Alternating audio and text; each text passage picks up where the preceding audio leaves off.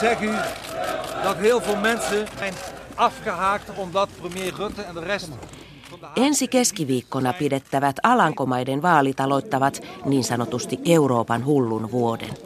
Sen aikana mitataan useammassakin maassa, kuinka pitkälle äärioikeiston ja oikeistopopulistien siivet kantavat.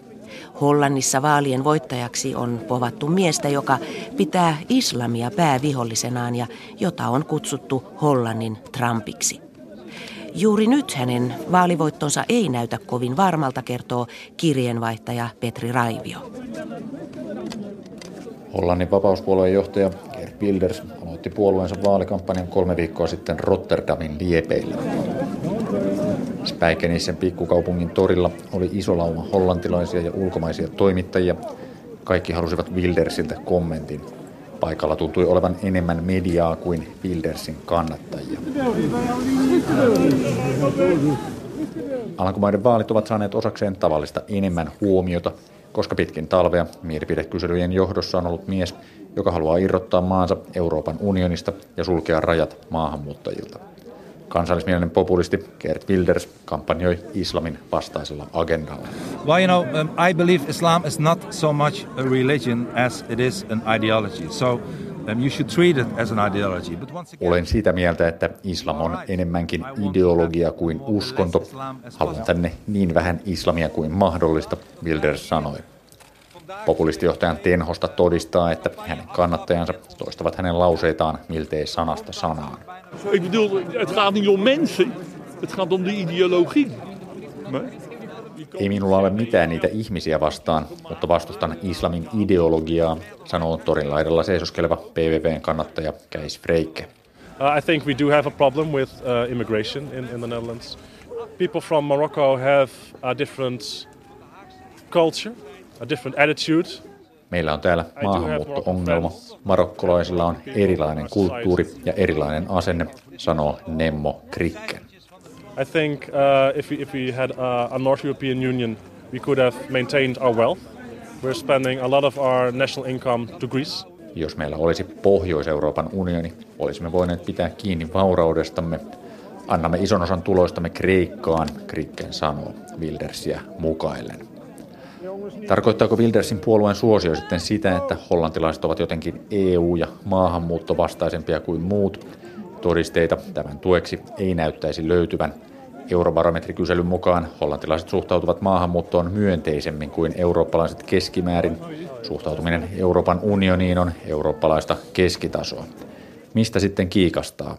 Its success is the, um, the failure of the other parties. They managed to bring issues to the front which the others have neglected in the eye of the vote. Vapauspuolueen suosiossa on ennen kaikkea kyse muiden puolueiden epäonnistumisesta, sanoo apulaisprofessori Nico Baakman Maastrichtin yliopistosta. Hänen mukaansa PVV saa kannatusta nostamalla keskusteluun asioita, joita muut puolueet eivät halua käsitellä, pelkoa, turvattomuutta, epävarmuutta tulevaisuudesta. Wildersin suosio onkin saanut muita tarttumaan samoihin teemoihin. Many parties have sort of less moved a bit in the direction of Wilders, uh, his arguments on immigrants and behave decently according to... Useat puolueet ovat liikkuneet Wildersin suuntaan siinä, että maahanmuuttajien pitäisi käyttäytyä säällisesti, Baakman sanoo. Ongelma tässä on se, että Wildersiltä yritetään näin kalastella ääniä tarttumatta oikeasti itse asioihin. Really dealing with the issues. Näyttävimmin Wildersin kannattajia on yrittänyt puhutella maan pääministeri Mark Rutte, joka edustaa keskusta-liberaalia VVD-puoluetta. Hän julkaisi tammikuussa useissa lehdissä koko sivun ilmoituksen, jossa hän kehotti Alankomaissa oleilevia joko käyttäytymään normaalisti tai poistumaan. This is not focusing on a particular group. Uh, People thought this was focusing and targeting the immigrants. This is not true. Uh, Sitä ei ollut tarkoitettu tiettyä ryhmää vastaan. Ihmiset tulkitsivat, että se oli suunnattu maahanmuuttajiin, mutta se ei ole totta, Rytte sanoi. Tämä pätee yhtä lailla ihmisiin, jotka ovat asuneet täällä pari vuotta tai sitten pari sataa vuotta, hän selitti. Kampanjalla saattoi olla osuutta siihen, että Rytten puolueen kannatus lähti sitten nousuun ja Wildersin vapauspuolueen kannatus laskuun. Viime mittauksissa VVD on jo ohittanut vapauspuolueen. Mr. Miller, Swiss television. We are from Switzerland. Späikkenisen torilla hollantilaiset toimittajat ihmettelevät, miksi Wilders kiinnostaa Suomessa saakka. Hän on ollut parlamentissa 20 vuotta, ensin VVDn edustajana, sitten oman puolueensa johtajana. Iskulauseet ovat tulleet tutuiksi. What we saw happening after Brexit, where despite all the hate and fear mongering of the elite, the people took um, um, the, their faith in their own hands. Brexitin jälkeen ihmiset ottivat pelottelusta huolimatta kohtalonsa omiin käsiinsä, Wilders latelee toimittajajoukolle. Keskiviikkona selviää, siivittävätkö Brexit ja Donald Trump oikeistopopulistin voittoon myös Hollannissa. Juuri nyt näyttäisi siltä, että liikkeen ensimmäinen vaalivoitto jää haaveeksi. Juuri nyt näyttää Hollannin oikeistopopulistien vaalivoitto jäävän haaveeksi, arveli kirjeenvaihtajamme Petri Raivio tuossa. Tutkija Emilia Palonen, oletko sinä samaa mieltä? No tässä on kaksi asiaa. Toisaalta ennen vaaleja tehdyt kyselyt eivät välttämättä pidä paikkaansa vaalipäivänä, eli vaaleissa saattaa tulla yllätys ja Wildersin puolue voi nousta hyvinkin ykköseksi. Toinen asia on se, että nyt näyttää siltä, että muut puolueet haluavat jättää hänen puolueensa hallituksen ulkopuolelle. Ja se merkitsisi sitä, että vaalivoitto ei kuitenkaan toisi valtaa. Niin, tämä merkitsee juuri sitä, että vaalivoitto ei toisi valtaa Wildersin puolueelle ja oikeistopopulisteille Hollannissa. Seuraavat tärkeät vaalit ovat Ranskan presidentinvaalit huhti-toukokuussa. Minkälaiset mahdollisuudet äärioikeiston Marine Le Penillä on tulla valituksi? Aika hyvät. Hän, äh, hänellä on hyvin paljon kannatusta ja muut ehdokkaat näyttäyt, näyttäytyvät hieman epäilyttävinä, niin kuin Fillon äh, raha-asioiden takia ja valtion rahan väärinkäytösten takia. Ja Macronilla on tässä äh, tiukat paikat pitää feel good, jota politiikassa tarvitaan, jota hän on uutena ehdokkaana ja uuden puolueen ehdokkaana tuonut, niin vaalipäivään saakka. Eli siellä tosiaan on siis mahdollista, että äärioikeisto saa vaalivoiton. Jos näin käy, niin mitä se merkitsee Euroopan unionille? No Euroopan unionin äm, yksi pilareita alusta asti on ollut Ranska – ja tietenkin, jos pilari muuttuukin EU-kriittiseksi, niin EU saattaa alkaa horjumaan. Marille Pen on hyvinkin EU-kriittinen ja kriittinen euroa kohtaan. Voi olla hyvin mahdollista, että tässä EUlla on uudelleen keksimisen paikka itselleen. Ja eurolle ehkä silloin saadaan sanoa hyvästit. Näin saattaa käydä. Tässä on kyse tietenkin siitä, että miten muut euromaat näkee euron merkityksen. Tästähän on nyt Juncker ja komissio tuoneet esiin tällaisen keskustelupaperin, jota tällä hetkellä puidaan EU:ssa, kun 60 vuotta EUn perustamisesta tulee täyteen 25.3. Mutta näin ollen ei ollenkaan ole turhaa se, kun puhutaan Euroopan hullusta vuodesta, kun puhutaan tästä vuodesta. Onko sille perusteita? Kyllä se Toki perusteita on, tässä on monet vaalit edessä, joissa EUta voidaan horjuttaa ja Euroopassa voi päästä erilaiset voimat valloilleen. Ja tässä toisaalta se edellinen Euroopan hulluvuosi tai se, joka on tämä ensimmäinen hulluvuosi, 1848, oli vallankumousvuosi. Mutta tietyllä tavalla tämä on myös tämmöinen hehkutus, että helpommin syntyy vallankumous silloin, kun sitä hehkutetaan tai pelätään.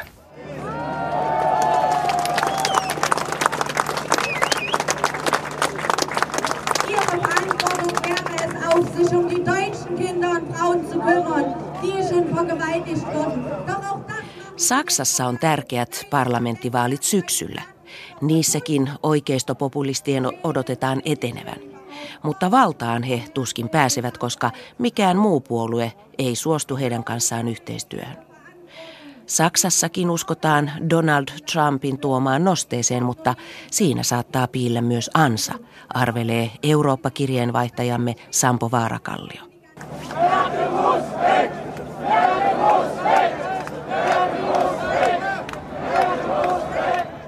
Berliinin päärautatieaseman edustalla huudetaan ja toivotetaan liittokansleri Angela Merkelille tervemenoa. Paikalla olevien muutaman sadan mielenosoittajan poliittiset kodit ovat lähinnä äärioikeistolaisissa ryhmissä. Merkelistä halutaan eroon, koska heidän mielestään Saksa on hänen aikanaan kadottanut identiteettinsä. Merkelin avoin maahanmuuttopolitiikka on ongelman ydin. Vuoden 2015 aikana tulleet sadat tuhannet siirtolaiset, pakolaiset ja maahanmuuttajat muuttivat Saksan poliittisen ilmapiirin ja keskustelun. Saksan populistinen vaihtoehto Saksalle puolue on ottanut siirtolaiskysymyksestä kaiken irti. Puolueen valtakunnallinen kannatus on noussut tasaisesti ja ensi syksyn parlamenttivaaleissa puolue tähyää ehkä jopa 15 prosentin kannatusta. Berliiniläinen Ingo pitää vaihtoehto Saksalle puolueen teemoista. Vakaa talous ja järkevä valuuttakurssipolitiikka ovat mieleen. Ingoa viehättää myös AFDn katse tulevaisuuteen, jossa sosiaalietuudet jakaantuvat oikeudenmukaisesti. Tähän liittyen maahanmuutto- ja pakolaispolitiikka kaipaa täyttä remonttia. Rajoja on tilkittävä. Wenn, sie, wenn die AfD es schafft, äh, diese Themen äh, wieder in den Vordergrund zu stellen, äh, die ich gerade genannt habe, dann haben wir sehr gute Möglichkeiten. Kun AFD saa toteutettua teemansa ja poliittiset aikeensa, niin meillä on hyvät mahdollisuudet saada 15 prosentin kannatus, arvioi Ingo. Auf Neuendorf 60, auf Wild 40, auf Schmiedel 10, Ingo on muutaman sadan puoluetoverinsa kanssa valitsemassa yhdeltä Suur-Berliinin alueelta puolueelleen ehdokasta ensisyksyn vaaleihin. Niin ikään berliiniläinen Liise uskoo hänkin roimaan kannatuksen kasvuun jopa 16 prosenttiin koko maassa. Berliinin kannatus jäänee alle 10. Liberaalissa metropolissa karsastetaan AFDn arvokonservatismia ja vieraan kammoksuntaa. Myös muissa puolueissa vieroksutaan AFDn poliittisia linjauksia. Wir sind eine echte Opposition. Alle anderen Parteien gleichen sich. Die unterscheiden sich nicht mehr voneinander. AFD on ainoa oppositiopuolue. Kaikki muut puolueet muistuttavat toisiaan. Minulla on suuret odotukset, koska nyt meillä kansalla on vaaleissa vaihtoehto, sanoo Liise.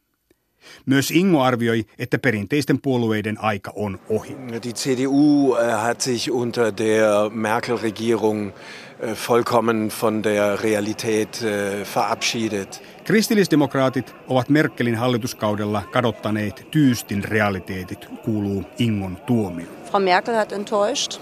Ja, Herr Schulz. Angela Merkel on ollut suuri pettymys ja Martin Schulz on yhtä tyhjän kanssa, muotoilee puolestaan Liise. Realistina hän arvioi, että oli kannatus lopulta mikä tahansa, niin tie vie oppositioon. Was wir machen, wir werden natürlich in der Opposition landen, weil mit uns keiner koalieren möchte. Wir werden ja missverstanden und als Nazis diffamiert, die wir nicht sind. Also Oppositioon tietysti mennään, koska meidän kanssa ei haluta samaan hallitukseen. Olemme täysin väärin ymmärrettyjä. Meitä pidetään natseina. Se ei pidä paikkansa, sanoo Liise. Liisen näkemys on varmasti totta suurelle osalle populistipuolueen kannattajia. Yhtä totta on se, että mitä idemmäs Saksassa mennään, sitä enemmän AFDn riveistä löytyy uusnatseja ja muita äärioikeistolaisia kannattajia. Berliinin Freie Universiteetin sosiologi Karsten Koschmieder sanoo, että puolueen sisästä löytyy hyvin äänekäs ja selvä äärioikeistoryhmittymä.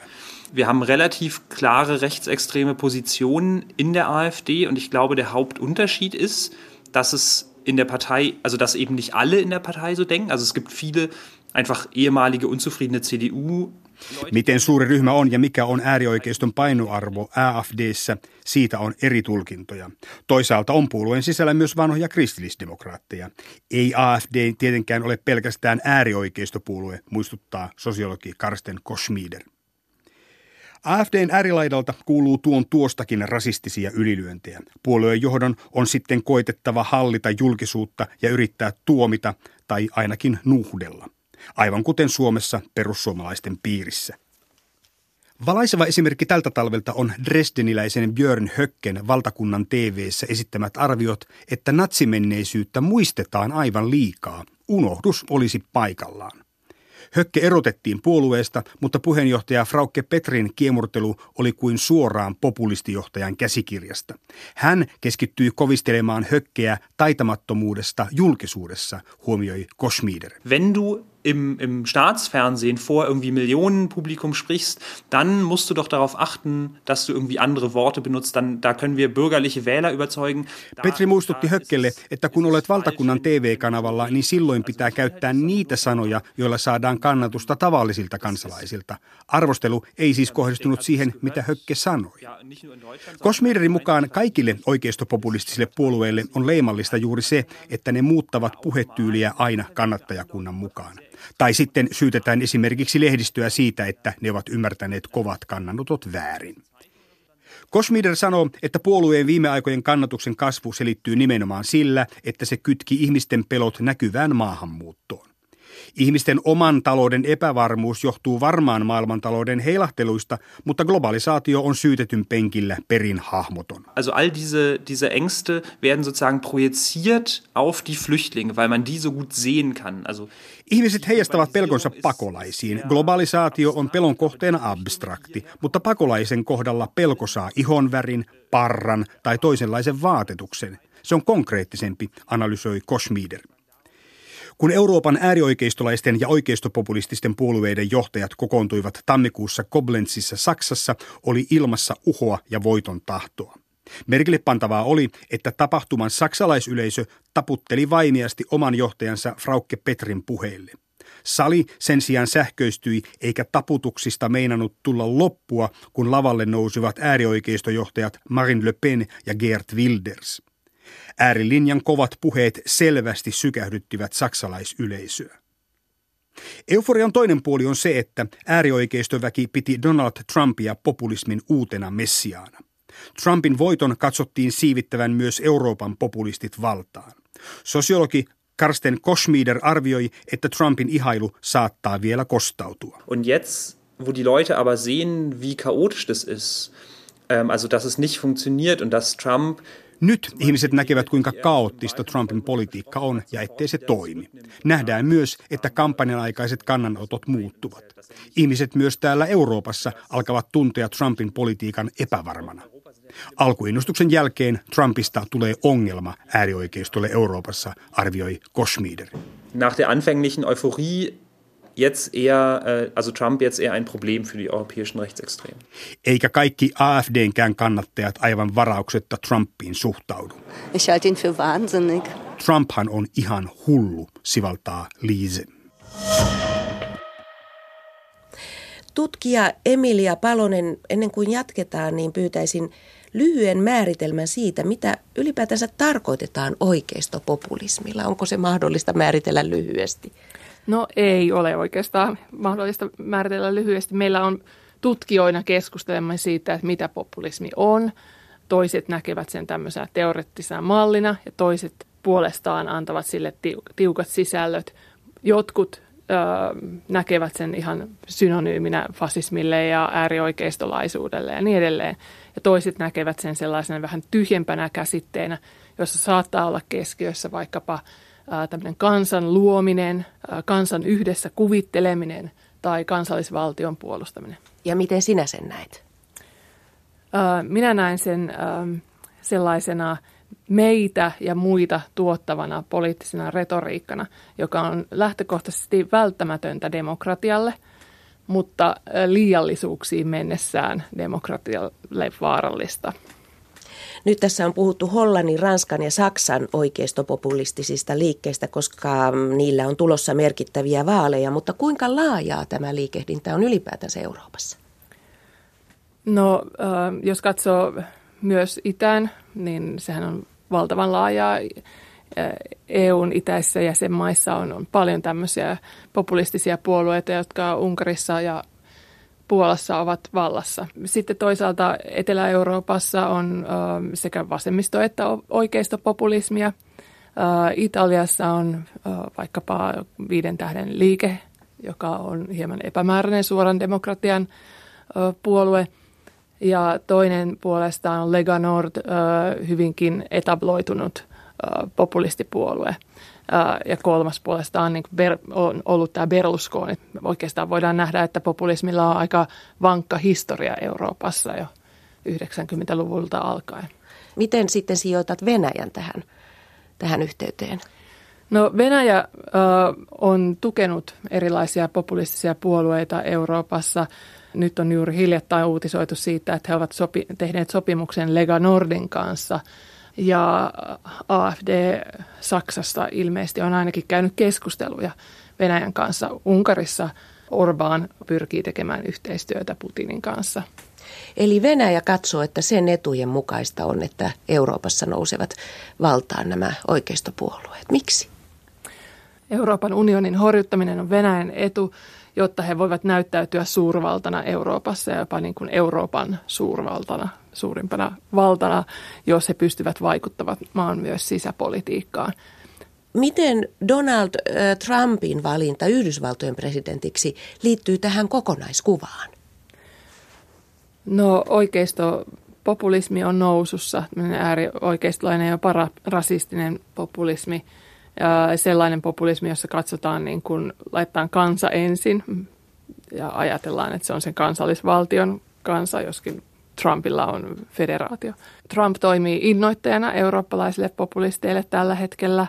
Hän näyttää mallia, mutta toisaalta on kyse transnationaalisesta ilmiöstä, eli myös nämä eurooppalaiset populismin tuulet ovat virranneet kohti Atlantin toista laitaa. Eli tässä on niin kahteen suuntaan olevaa liikehdintää, jotka tukevat toisiaan. Toisaalta sitten taas amerikkalaisella populismilla on vahvat traditiot, jota eurooppalaiset populistit Soinia myöten ovat ammentaneet. Ja mistä tällä hetkellä nämä populistiset liikkeet saavat tämän suosionsa? Mikä on se maailman tila, joka synnyttää tämmöisiä liikkeitä? Mediassa puhutaan paljon yleisestä epävarmuudesta, puhutaan siitä, että miten Eurooppa pärjää, puhutaan maahanmuutosta ja sen ongelmista, puhutaan nyt tästä pakolaisten saapumisesta Eurooppaan. Tämmöiset kysymykset ö, ovat niitä samoja kysymyksiä, mitä oikeista populistit ovat nostaneet esilleen, ja niistä me keskustellaan. Meidän agendalla ei tunnu olevan paljon muuta. No näetkö sinä tällaisia 30-luvun merkkejä, todella huolestuttavia merkkejä? Kyllä, tämä on erittäin huolestuttavaa. Pitäisi miettiä, että minkälaisia vastauksia 30-luvulla tähän kriisiin oli ja tähän tilanteeseen. Käpertyvätkö eliitit keskenään voivottelemaan vai koitetaanko kehittää esimerkiksi demokratiaa ja Euroopan unionia ja muita tämmöisiä yhteisiä työkaluja. On hirveän vaikea pienen kansallisvaltion tai isommankaan kansallisvaltion vastata kaikkiin näihin kriiseihin, joita on tulossa ilmastonmuutoksen myötä ja globalisaation ja työn muutoksen myötä. On paljon helpompi vastata niihin yhdessä, tai olisi helpompi vastata niihin yhdessä, jos keksisimme vaan keinot, että miten ja kenen kanssa. Emilia Palonen, onko meillä Suomessa vastaavaa liikehdintää? Kyllä, meillä on äh, hyvinkin vastaavaa liikehdintää ja täytyy mainita, että kyse ei ole ainoastaan siitä, että perussuomalaiset ovat olleet vahva puolue ja mahdollisesti jatkossakin ja uudistuvat mahdollisesti tähän eurooppalaiseen suuntaan, vaan myös siitä, siitä että muissakin puolueissa, valtavirran puolueissa on samankaltaisia piirteitä. Että muuttuvatko meidän muutkin puolueet siinä – tilanteessa, kun oikeistolainen populismi jyllää Euroopassa. Näetkö merkkejä siitä? Jotkut asiat ovat olleet aika samankaltaisia, että tällainen niin kuin anti-intellektualismi, joka on taas tämmöinen sivistyssana, niin kertoo siitä, että, että esimerkiksi sivistys ja koulutus ja moninaisuus ää, tässä yhteiskunnallisessa keskustelussa jätetään ää, paitsioon ei tueta sitä, vaan pikemminkin pyritään litistämään ja latistamaan sitä. Näin sanoi tutkija ja yliopistolehtori Emilia Palonen. Hänen analyysiinsa päättyy tämänkertainen maailmanpolitiikan arkipäivää. Viikon päästä taas uusin aihein.